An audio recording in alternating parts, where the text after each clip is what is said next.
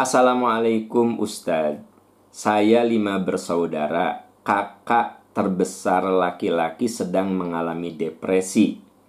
Bagaimana saya menghadapi masalah ini? Semoga ada pencerahannya. Begini Bu ya.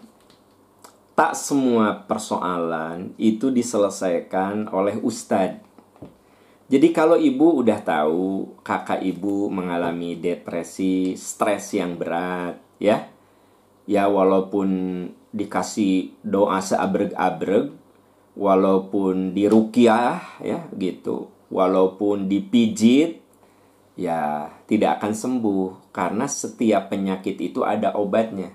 Likulida indawa. Setiap penyakit itu ada obatnya. Nah, obatnya itu harus sesuai ada orang yang depresi di rukiah nggak nyambung nggak sembuh sembuh gitu loh ya. Ada anak yang kejang-kejang sering kejang-kejang. Dia ketemu saya Ustadz anak saya akhir-akhir ini kejang-kejang padahal biasanya tidak pernah kejang-kejang. Saya sudah merukiah beberapa kali tapi nggak sembuh-sembuh. Bagaimana Ustadz? Saya bilang ibu bawa ke dokter ya nanti oleh dokter diobservasi kira-kira apa yang harus ibu lakukan dan obat apa yang harus diberikan. Enggak Ustadz, ini katanya karena godaan setan, makanya saya sudah merukiahnya. Keke si ibu itu teh. Saya bilang, ibu bawa ke dokter. Ternyata akhirnya dia nurut apa yang saya omongkan. Ternyata ibu anaknya itu kena ayan. Ya ayan nggak bisa lah dirukyah. Harus diobati secara berkesinambungan. Nah ini contoh bahwa nggak segala-galanya harus dikit-dikit rukyah. Gatal-gatal rukyah. Ya kan? Gitu. Eh, kakak Anda depresi rukyah. Jadi seolah rukyah itu obat segala hal. Semua penyakit itu ada obatnya. Nah, obatnya itu harus pas anak kejang-kejang kok di rukiah. Udah jelas. Ternyata setelah diteliti apa oleh dokter? Ayan. Udah jelas, ya. Kakak Anda teh depresi, ya bawa ke psikolog.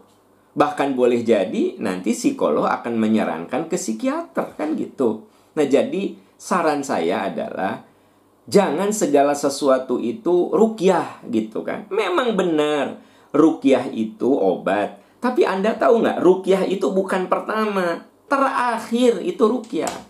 Ya, ada orang yang sering sakit kejang-kejang, dibawa ke dokter, diperiksa, nggak masalah. Secara fisik dia bagus, secara psikis dia bagus, baru rukyah.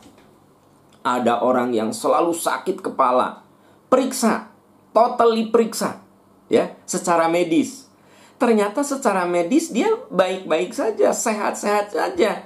Baru rukyah, ya kan? Jangan-jangan itu merupakan eh, apa kelakuan ahli sihir karena yang namanya sihir itu ada kan? Makanya kita disuruh berlindung kepada Allah dari kejahatan tukang sihir, berarti kan sihir itu ada.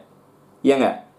Min syarrin nafathati fil uqad dalam surat Al-Falaq. Aku berlindung kepada Engkau ya Allah dari kejahatan wanita-wanita tukang sihir yang meniup-niup buhul. Di ayat itu disebut wanita-wanita tukang sihir karena zaman dulu kebanyakan profesi sihir itu oleh wanita. Nah, ini isyarat sihir itu ada. Nah, rukyah obat agar kita terselamatkan dari sihir yang jahat. Baru rukyah.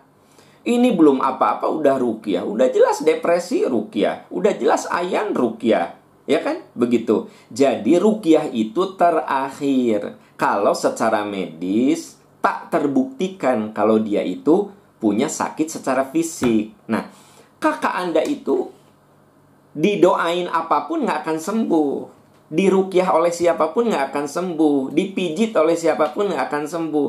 Kakak Anda harus dibawa ke psikolog, bahkan dari psikolog boleh jadi ke psikiater.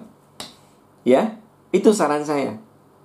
Jadi saya juga tidak bisa memberikan arahan kecuali bawa ke psikolog atau dari psikolog nanti direkomendasikan ke psikiater. Kalau memang dia harus dapat obat ya oleh psikiater ditanganinya. Tapi untuk sementara psikolog dulu supaya beliau dengan ahlinya itu dengan keahliannya bisa mendeteksi ini apa nih gitu.